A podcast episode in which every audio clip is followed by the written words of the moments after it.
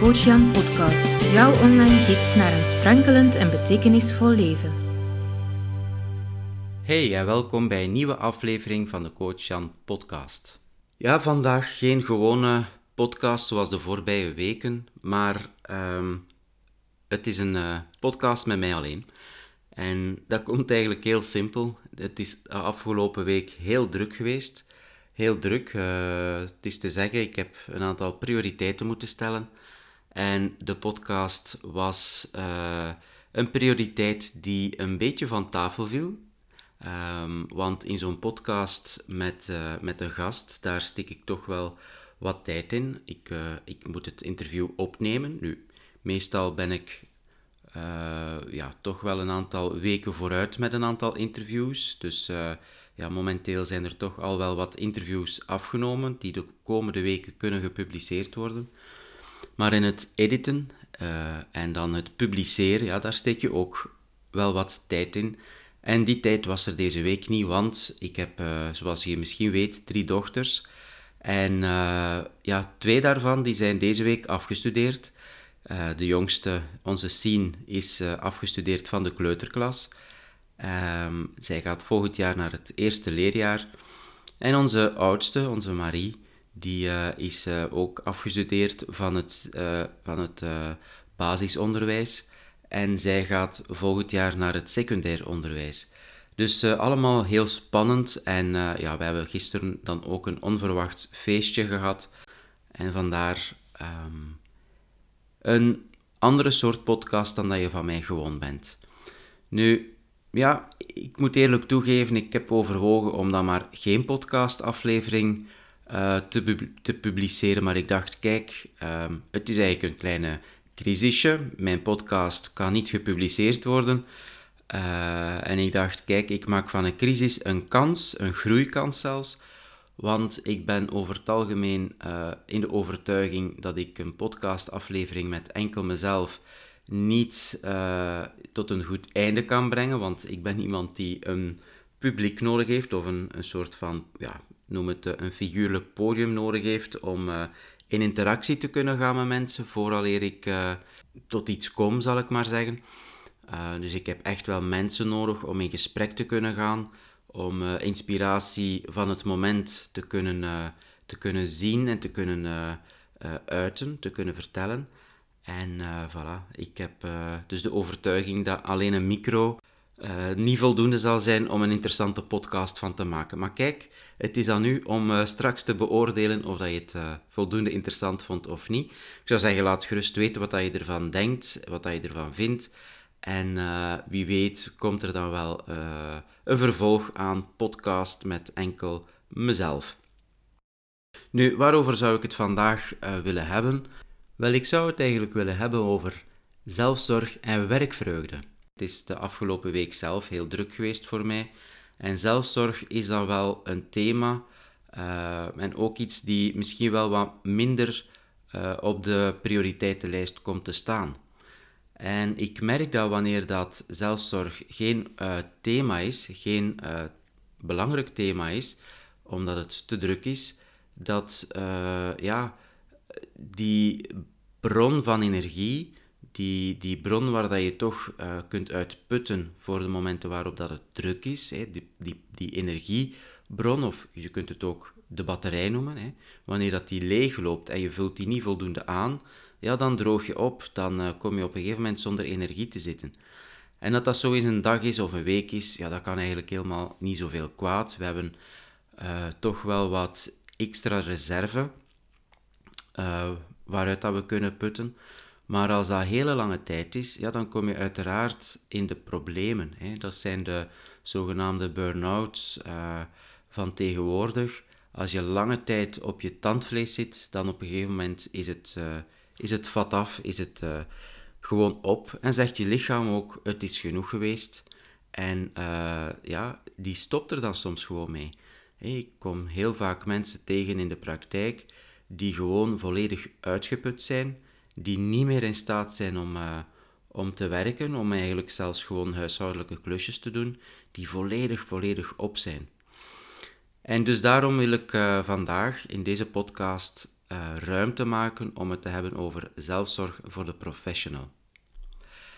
Zelfzorg voor de professional met als doel meer werkvreugde dankzij zelfzorg en mindfulness. Waar zou ik graag mee willen starten? Dat is eigenlijk met een, met een idee. Met een idee en ik neem je graag even mee in een, in een gedachte. In een gedachte. Stel, morgen is het jouw pensionering. Morgen is het feest, het is jouw pensioenfeest. Proficiat, je hebt de eindmeet gehaald, toch wat betreft uh, het werk. Hoe zou jij willen terugblikken op jouw loopbaan? Hoe heb jij jouw taak vervuld? Hoe heb je je werk ingericht? Hoe heb je gewerkt? Waardoor je voldaan en tevreden kunt terugblikken op jouw carrière. En hoe wil je dat jouw collega's over jou spreken op je pensioenfeest? Hoe wil je dat mensen jou herinneren? Ik ben eigenlijk heel benieuwd naar de gedachten, de, de woorden eventueel ook, die op dit moment door jouw hoofd uh, flitsen. En misschien moet je zelf even de tijd nemen om, om die op te schrijven, om die bij te houden en eventueel later uh, ja, de tijd nemen om daar ook even bij stil te staan. Hè. Want dat zijn toch wel heel belangrijke zaken dat we leven met het einde voor ogen. Het klinkt misschien uh, nogal luguber, maar ja, ook de Stoïcijnen deden dit. Hè. Dus eigenlijk echt met het einde voor ogen kijken, zoals Stephen Covey het eigenlijk ook zei in zijn boek, De Zeven Eigenschappen van Effectief Leiderschap. Um, begin met het einde voor ogen en dan weet je eigenlijk ook welke richting dat je uit wil, dat je uit moet, dat, je, dat jouw pad is. Um, het gaat dikwijls niet over doelen realiseren, het gaat eerder over de manier waarop dat je die doelen realiseert. Hè. De waarden, de, de belangrijke waarden die je eraan koppelt. Hè. Dus ook hier bij deze vraag van jouw pensioneringsfeest, ja, dit gaat eerder over, over waarden en, en niet zozeer over dingen die je hebt bereikt. Hè. Um, uiteraard zijn doelen stellen en, en zaken bereiken ook belangrijk, maar eigenlijk eerder ondergeschikt aan de manier waarop dat je het doet. Dus ja, hoe zou jij willen terugblikken? Schrijf dat even op. En dan neem ik je graag even mee uh, naar, uh, naar Iona VZ2. Iona is uh, een sociale onderneming, zou je kunnen zeggen. Het is een voorziening voor kinderen en volwassenen met een beperking waar ik sinds 2013 uh, directeur mag zijn. Ik zeg mag zijn, want het is echt wel een eer om die taak daar ook te mogen opnemen. En ik neem je graag even mee naar, naar een korte ontmoeting met Frank. En Frank is ja, um, een, een man die ja, goh, heel veel jaren werk heeft verricht op Iona. Iona ehm, is een, ja, toch een zeer groot domein, 17 hectare, met heel veel groen. Het ligt midden in de, in de natuur. Prachtig domein. En Frank was daar de, de, de boer in het begin. Um, en is, heeft eigenlijk zijn taak omgevormd tot uh, tuinman. En vorig jaar kwam uh, Frank naar mij. We hadden het over zijn pensionering, want Frank ging eigenlijk op pensioen. En uh, hij kwam eigenlijk vragen of hij ook na zijn pensioen nog zijn taak mocht verder zetten op Iona. En ik, ja, dat raakte mij enorm, omdat ja, de meeste mensen die, die ik ken uit mijn omgeving, die, uh, die kijken inderdaad uit naar hun pensioen, maar vooral met de bedoeling om dan radicaal iets anders te gaan doen. Ze zijn ja, toch de mensen die ik uh, vaak hoor, um, ja, hun job beu. Ze zijn hun taak beu, ze, zijn hun werk beu. Uh, ze zijn dat eigenlijk al een lange tijd beu. En ze kijken uit naar hun pensioen omdat ze dan andere dingen willen doen. Um, ja, andere dingen. En als ik dan kijk, als ze op pensioen gaan, wat ze dan anders doen, dan uh, merk ik dat die mensen heel vaak in een zwart gat vallen, omdat ze eigenlijk ja, een structuur en een ritme kwijt zijn. Um, dus ja, Frank kwam naar mij en, Frank kwam met een heel ander verhaal. Frank vroeg, Jan, ik wil eigenlijk helemaal niet op pensioen. Ik wil wel uh, mijn leven ehm, ja, iets wat anders gaan inrichten. Ik wil meer tijd voor de, voor de kleinkinderen. Ehm, maar ik wil eigenlijk ook heel graag blijven werken. Ik wil graag het tuinonderhoud op Iona verder doen en ik wil uh, eventueel uh, nieuwe collega's ook ehm, inspireren en ik wil hen leren wat ik weet, wat ik ken. Um, dat was eigenlijk een beetje het gesprek die ik had met Frank. En ik vond dat eigenlijk echt wel uh, fantastisch. Ik vond dat een voorbeeld voor heel veel mensen. Ik heb dat ook gezegd op, op zijn pensioensfeest dan, op het moment waarop dat Frank officieel uh, met pensioen ging, maar dus de dag erop alweer bij Iona was om, om te komen werken. Dit is de Coach Jan podcast. Nu, dat verhaal van Frank, ja, dat heeft mij echt wel ook aan het denken gezet over, over werkvreugde. En ik vroeg mij af, is er een formule voor, voor werkvreugde? Ik vroeg mij af, wat zijn eigenlijk de belangrijke zaken, of ingrediënten zou je het kunnen noemen, die, die wij nodig hebben om ons eh, goed te voelen in ons werk? En ik kom eigenlijk aan drie hele belangrijke zaken. Ze zijn, ja, ik heb ze niet zomaar uitgevonden, ze zijn eigenlijk een beetje, uh, ze komen uit de zelfdeterminatietheorie. Uh, die kun je gerust eens opzoeken op, op internet. Maar ik heb er dus zowat mijn eigen versie van gemaakt en ik kom tot uh, drie ingrediënten die belangrijk zijn. Ten eerste, dat is um, betekenisvol werk. Een tweede zijn verbindende relaties. En een derde is gezonde zelfzorg. En bij betekenisvol werk, um, ja, daar, daar heb ik het vooral over. Um, is het werk die ik doe, heeft dat betekenis? Is dat iets wat dat bij mijn kunnen ligt? Is dat bij iets wat ik uh, graag doe? En uh, voelt het uh, juist aan? ligt het dus bij mijn kwaliteiten, bij mijn talenten? En kan ik er ook um, fier op zijn? Kan ik er trots op zijn? Ben ik met andere woorden trots op wat ik doe? En heeft het betekenis? Een tweede dat zijn die verbindende relaties. En ook dat is ontzettend belangrijk, dat je in je werk voelt dat, um, dat de relaties die je aangaat, die je, uh, ont, de mensen die je ontmoet in je werk, dat die ook um, ja, verbindend zijn.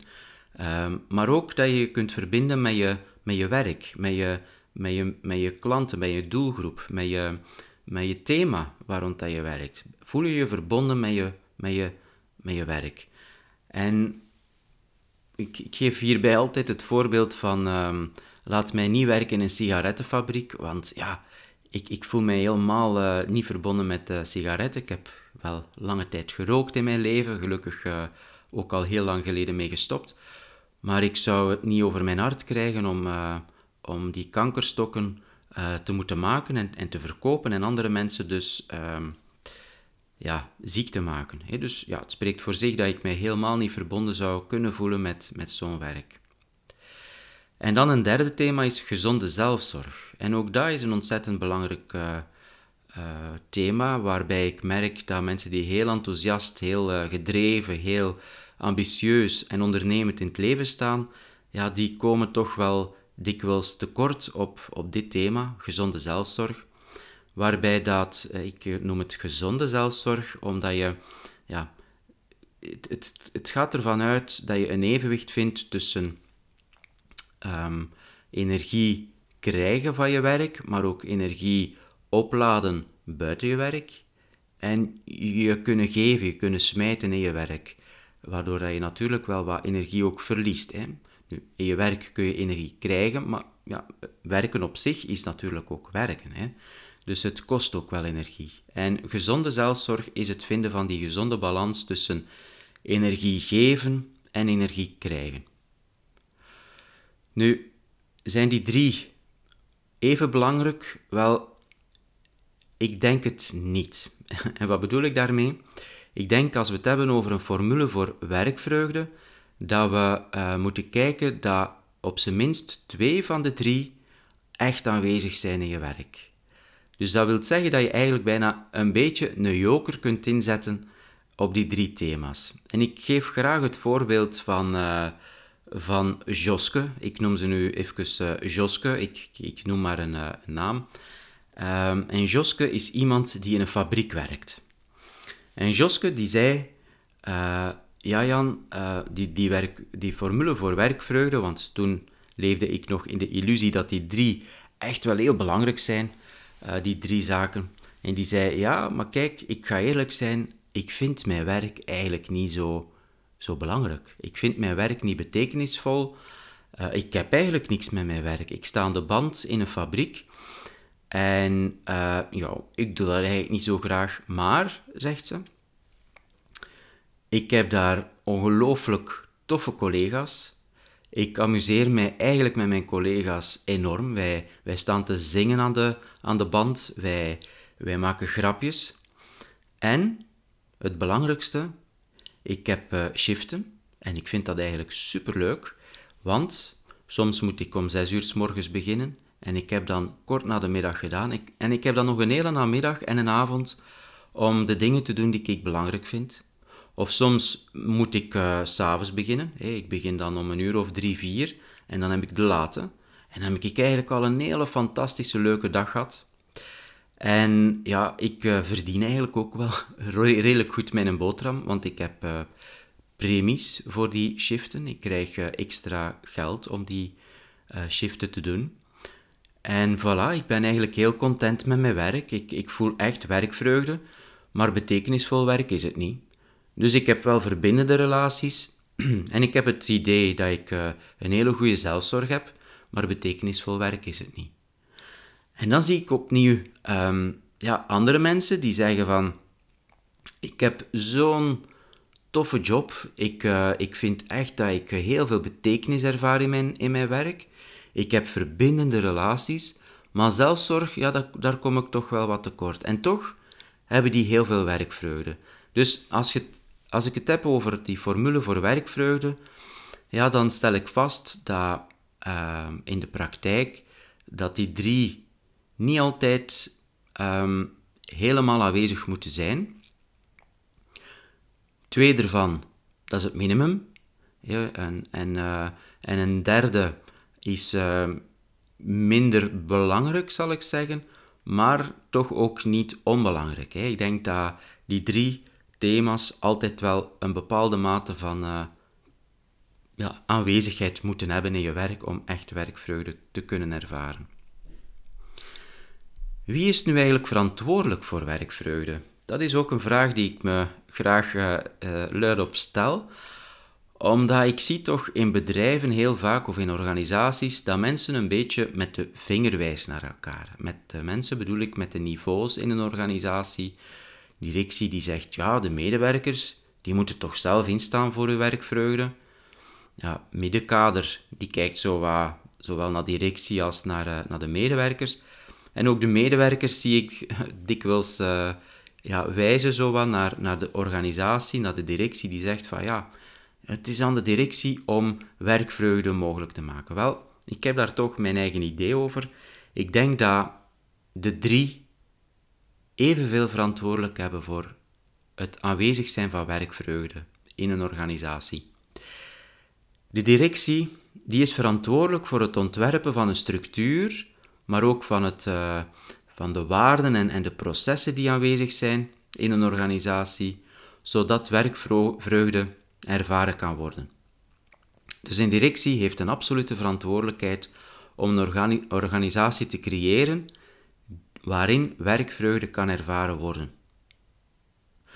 Het middenkader, leidinggevenden, wel, die zijn verantwoordelijk om mee aan die structuur te bouwen maar vooral die structuur te implementeren in hun team en ook die cultuur te installeren in hun team, opdat werkvreugde ervaren kan worden. En medewerkers, elke medewerker, waar dat je ook uh, werkt en welke functie je ook hebt in de organisatie, wel, elke medewerker die is verantwoordelijk om voor zichzelf, maar ook voor zijn collega's werkvreugde te creëren binnen de structuur en de cultuur van de organisatie. Dus voor mij heeft iedereen eigenlijk een hele belangrijke verantwoordelijkheid voor werkvreugde. En wat doe je nu als je geen werkvreugde kunt ervaren in je werk? Wel, dan denk ik dat er twee zaken zijn die je kunt doen en die ook je verantwoordelijkheid zijn. Ik denk dat een eerste verantwoordelijkheid is het benoemen. Het benoemen voor jezelf, het eerlijk in de eigen ogen kijken of in het eigen hart kijken en zeggen van kijk, op dit moment is dit een werkplek, een werksituatie waar ik moeilijk werkvreugde kan ervaren. En is bij jezelf te raden gaan van, heeft dat te maken met het werk die ik doe, met, het, met de aard van het werk? Is dit nog iets wat ik graag doe? Heeft het iets te maken met de verbinding die je al dan niet voelt met collega's, met het werk die je doet, met de organisatie waar dat je voor werkt? Of heeft het iets te maken met gezonde zelfzorg? Heeft het, uh, ja, heeft het te maken met uh, de mate waarin dat je misschien privé uh, belangrijke of moeilijke watertjes door eh, te spartelen hebt? Hè? Bijvoorbeeld, ja, het gaat niet goed in je relatie, het gaat niet goed in je familie. Misschien ben je een bepaalde ziekte aan het doormaken, waardoor dat zelfzorg ja, de laatste tijd wat meer aandacht had nodig nodig had. En ja, waardoor dat je dus uh, de batterijen wat ja, hebt verwaarloosd. Hè. Dus belangrijk is om eigen, in eigen hart te kijken en te kijken van heeft dat daar iets mee te maken? Heeft het iets te maken met mijn formule voor werkvreugde? Of heeft het iets te maken met, met het werk zelf? En ja, dat kan van alles zijn, bepaalde veranderingen in het werk, Um, dat kan te maken hebben met, uh, met, met herstructureringen in het werk. Uh, dat kan te maken hebben met een, een bepaalde crisis die het bedrijf doormaakt. En heeft het dus ook iets te maken met, het, met iets waar dat, ja, een verantwoordelijkheid ligt bij middenkader, bij, bij directie. En ook dan is het ontzettend belangrijk om dat te benoemen. In de meeste bedrijven zijn ook vertrouwenspersonen of is er een vakbond um, waar dat je uh, ook te raden kunt gaan. Um, ik ben niet zozeer voor het conflictmodel, ik ben wel voor het uh, dialoogmodel. En ik denk dat dat heel belangrijk is, is um, dat je dus in dialoog kunt gaan en kunt benoemen van kijk, goh, de laatste periode is de werkvreugde op het werk uh, wat minder en ik wil graag mijn schouders hieronder zetten. Um, dus twee zaken zijn daarin heel belangrijk het benoemen voor jezelf, het benoemen voor uh, de werkgever. En als dat niet werkt, dan denk ik dat ook een verantwoordelijkheid is, is soms gewoon op zoek gaan naar ander werk. Want wat is er nu mis met te veranderen van werk? Uh, ik geloof nogal in het uh, houdbaarheidsprincipe. en op elke job, op elke functie, op elke werksituatie is gewoon ook een houdbaarheidsdatum. En soms merk je zelf dat die houdbaarheidsdatum aan het uh, naderen is, uh, dat het tijd is om te veranderen. Soms merkt je omgeving dat en word je daar uh, attent op gemaakt. En het is gewoon echt belangrijk dat je die houdbaarheidsdatum um, ja, respecteert. Want wat ik helaas ook heel vaak merk, is dat mensen veel langer blijven dan dat uh, goed is voor zichzelf of goed is voor het team of voor de organisatie waarvoor men werkt. En dan komt men soms echt wel in heel pijnlijke situaties terecht. Dus een belangrijke vraag die je zelf uh, regelmatig kunt stellen is: hoe zit het met mijn houdbaarheidsdatum op het werk? Voilà, ik kom eigenlijk aan het einde van deze podcast. Ik hoop dat je hier en daar uh, ja, iets kunt uh, meepikken vanuit deze podcast. Het uh, centraal thema was werkvreugde.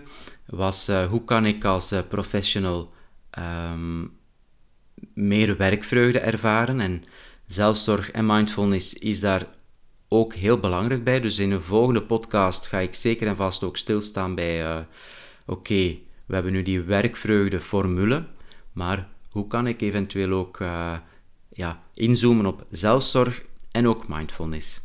Voilà, ik wens je nog een hele fijne dag en ik hoop uh, jou uh, ook voor de volgende podcast opnieuw met een gast te mogen verwelkomen. Tot later. Dag. Dit was de Coach Jan podcast. Reageren op deze aflevering kan via www.coachjan.be/podcast.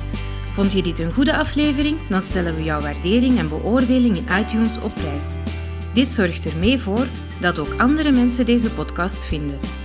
Bedankt voor het luisteren en vergeet niet, maak er een sprankelende en betekenisvolle dag van.